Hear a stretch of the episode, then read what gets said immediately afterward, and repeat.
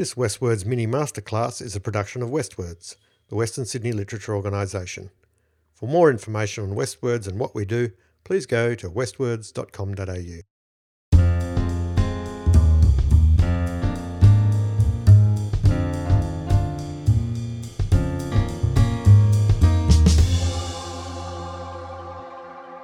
Hello and welcome to the mini masterclass from WestWords. My name is James Roy. I'm your host today. I am also your presenter today.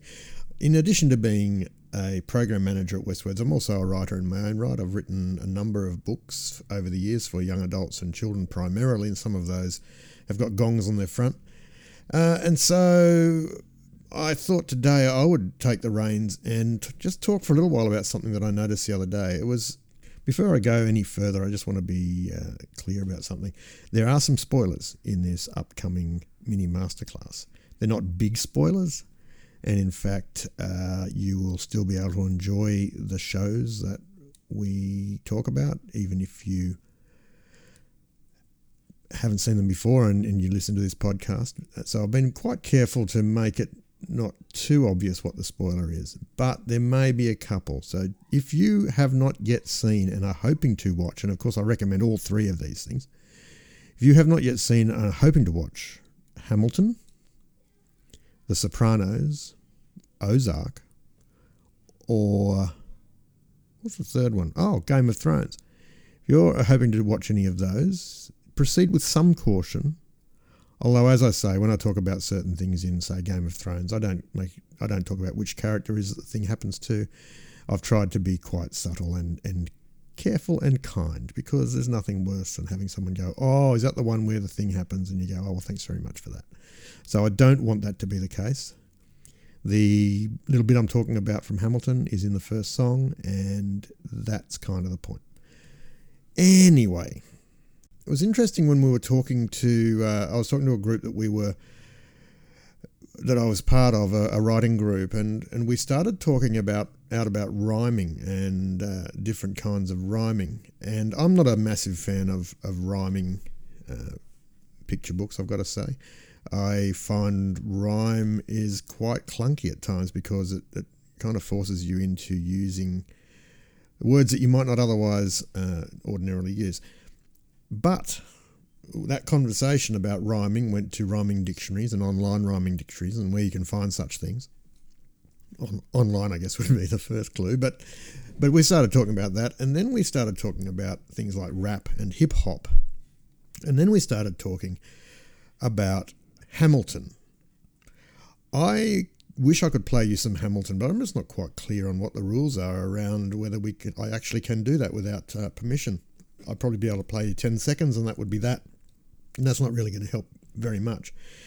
But if you haven't been paying attention, Hamilton is a musical. It's written by somebody called Lin-Manuel Miranda, who was already an award-winning, uh, I think he'd already won a Tony Award for something, and an actor. And he actually turned up in The Sopranos the other day, the episode where uh, all the all the guys go down to... Florida, I think, down to Miami, and and Lin-Manuel Miranda is the guy who's parking their car out the front, or the concierge, or, or one of those roles. And I thought, well, my God, that's, that's Hamilton, because Lin-Manuel Miranda, in addition to being an actor, is a very, very fine uh, songwriter and writer generally.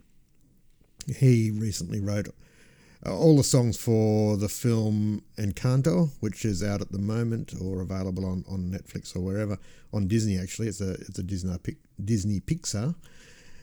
But he wrote the songs for that. But getting back to Hamilton for a minute, Hamilton is the story of Alexander Hamilton, who was one of the founding fathers of the American Republic. He was a, an orphan. He was... orphaned at a very young age when he was living uh, in, I think it was Nevis, which is in, in the Caribbean. And he came to America. He was he, he was basically sponsored to come to America. He came out to America and started um, studying and studying and studying and became this incredible man of letters who wrote many, many essays when the, the uh, Federalist Papers, when they were writing the essays uh, prior to the Constitution being written. He was a com- contemporary and a peer of George Washington. He was actually George Washington's right-hand man. He was The uh, he was a contemporary peer of Thomas Jefferson and James Madison and um, oh, I've always oh, I've forgotten his name. Adams, John Adams. Look, he he was uh, he and Jefferson didn't like each other very much, if the stage play is to be believed, and and history backs that up because the stage play, despite being in rap and hip hop, is actually historically accurate in many many ways. And it's left Sydney now, uh, unfortunately, because I would love to recommend everybody listening to this go and catch it, but it is in Melbourne at the moment, and if you do happen to be anywhere near a place that is um, showing Hamilton, such as the theatre in, in Melbourne, I and you haven't seen it, I just I strongly recommend you go and see it. Don't do any reading about it beforehand, just go and see it, because it really is a masterpiece of of musical theatre. And it uh, I think it was nominated for sixteen Tony Awards back in twenty sixteen and and so on and so forth.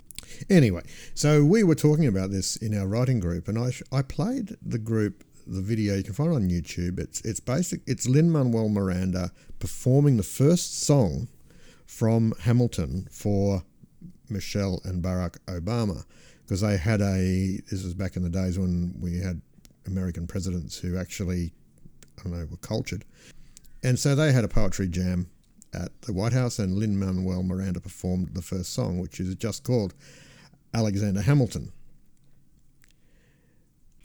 Now, as I say, I was going to play it for you, but I don't think I can. But I'm going to just uh, d- describe a little bit of this first song for you. It, it actually starts out performed by Aaron Burr, who was a, con- a compatriot or a, a contemporary, if you will, of Alexander Hamilton, and they became lifelong rivals. And, and the motif that keeps coming up throughout the show is that, and and Hamilton continually berates and chides uh, Burr for this, is that Burr didn't really have a position on much. He was he was very much a, a small target, under the radar kind of guy, and he actually makes that point in one of the songs. He says, I, you know, talk, smile more, talk less, and if they don't know what you're standing for, they won't know what you're against. And and Hamilton says to him, well, that's kind of crazy. You know, what do you, if you if you don't know what you're standing for, what are you going to fall for? Which is one of the lines.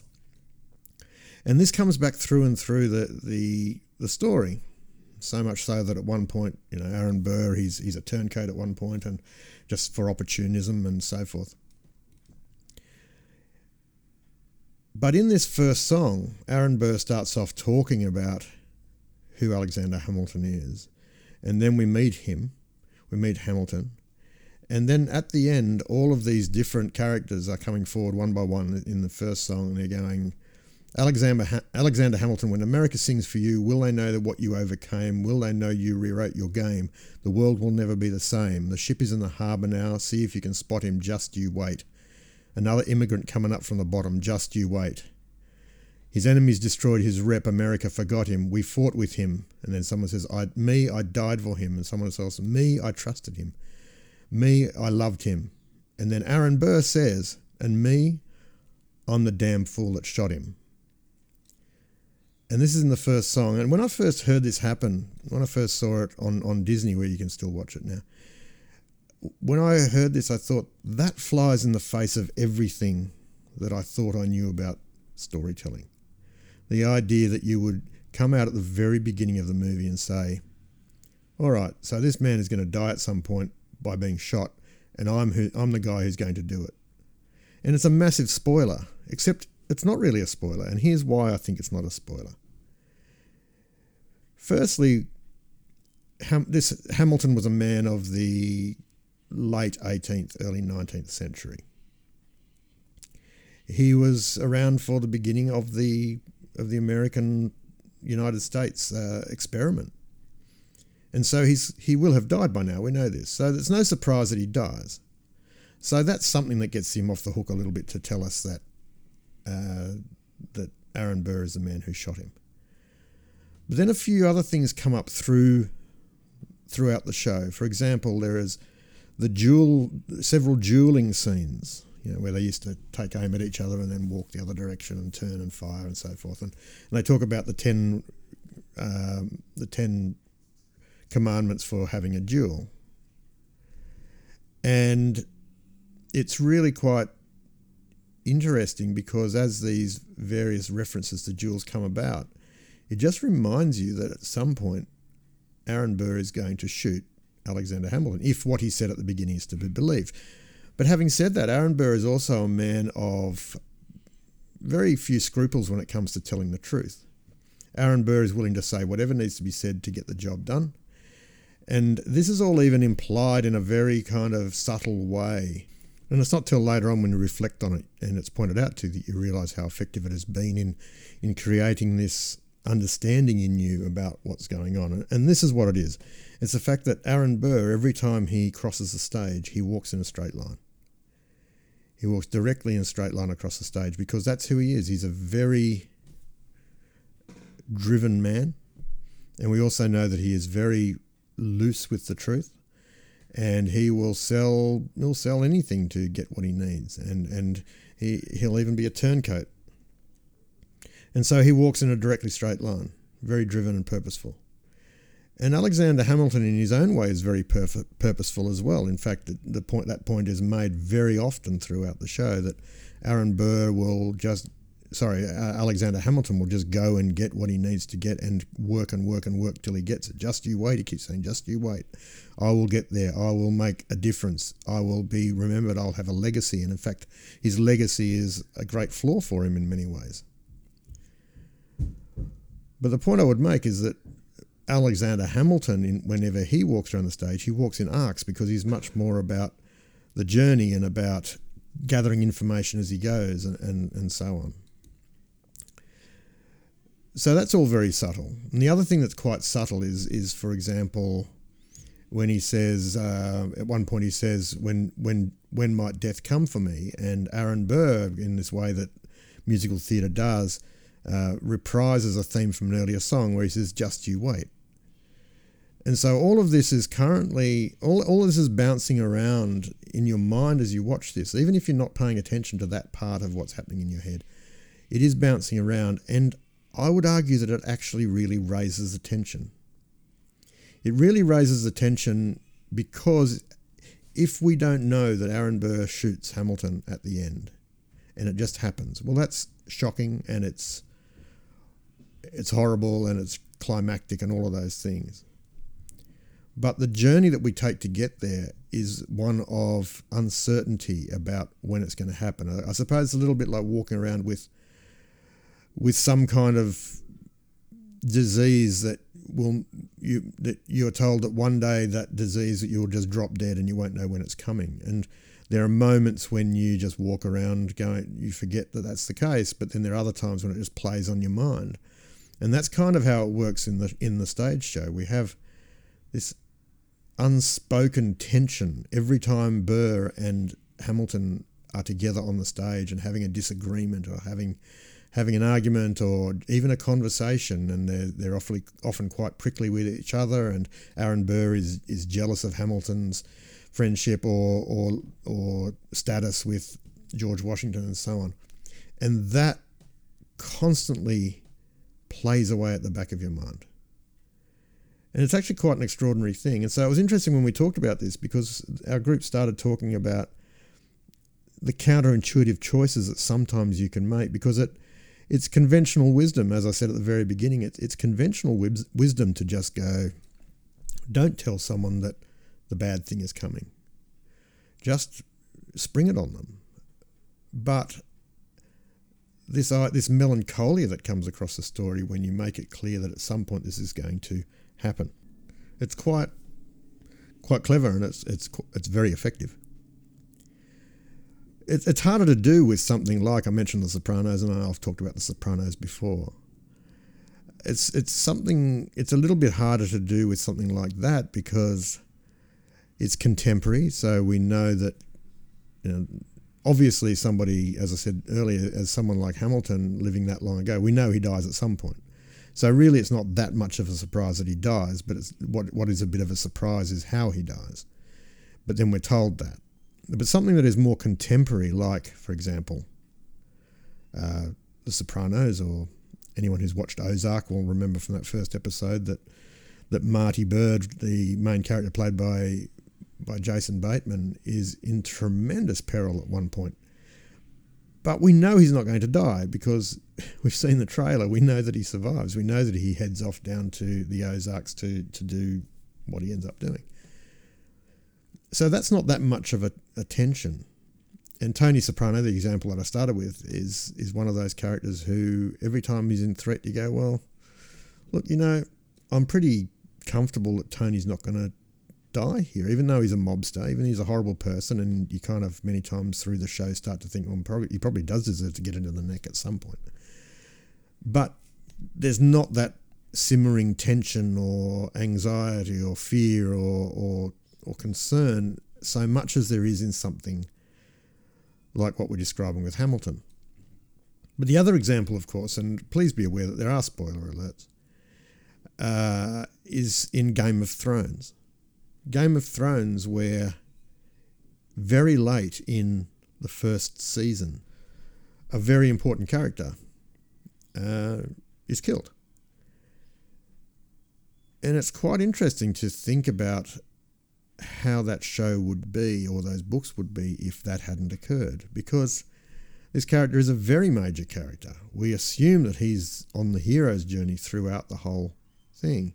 And then when this occurs and it's, it's about to happen and you think, well, it won't really happen, and then, oh my gosh, it just happened. What that does is it immediately tells you, don't get too attached to any of the characters in this story, because there is a very good chance that at some point, and of course, yes, this does happen repeatedly, because George Martin is um, is evil. Let's let's let's just be honest. I mean, the, the old joke is that um, Stephen Moffat, Joss Whedon and George R R. Martin go into a pub and everyone you like dies. And I, I think that's that, that's kind of true. But what? But the really clever thing about this is that from that point on, every time there's a character that you really do like and you're attached to, and they're in a place of peril, you go, oh, this could be it. This could be curtains for this character that I like.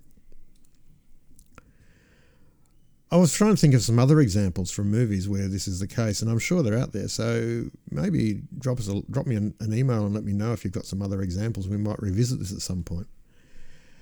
But uh, we'll wrap it up there. But I do really recommend that, well, a number of things. I recommend that you go and see Hamilton if you get a chance, or at the very least, sign on for Disney Plus and watch it on Disney Plus, because they did a very, very good filming of it. It was actually filmed over a couple of nights, uh, plus uh, a, a session where they came in and did close-ups. But it's pretty seamless. There's a couple of very minor continuity errors, but it's pretty seamless. It's very good. And uh, I can really recommend that. But also for those of us who are, for the listeners who are writers, who are creators, play around with your structure. And not just in terms of what happens when, the order in which things happen, and flashbacks and life and raiders. All that is really important and all, all really valuable when it comes down to how we construct a story and the structure we use around it. But maybe sometimes just come right out and spoil, and then see if you can rework that in some way that is going to add more tension. Because, of course, the spoil, there's always a chance when someone spoils something by saying, I'm the damn fool who shot him, that they might be talking about getting shot in a different way, or might there might be some caveat later that says actually what he meant to say was this or whatever. But you don't know that at the time. All you know is that Aaron Burr has just walked out on stage and said, these people all loved him, but I'm the damn fool that shot him. And we all go, oh, I don't think I like him very much. And also, when's it going to happen? Thank you for listening to our mini masterclass. We have over fifty of these on our podcast channel, covering all sorts of things, world building, character development, how to deal with uh, writer's block, all sorts of things to do with the writing craft and the creative the creative mind and, and how we do go about doing what we do. So please go and check those out, and we'll see you next time.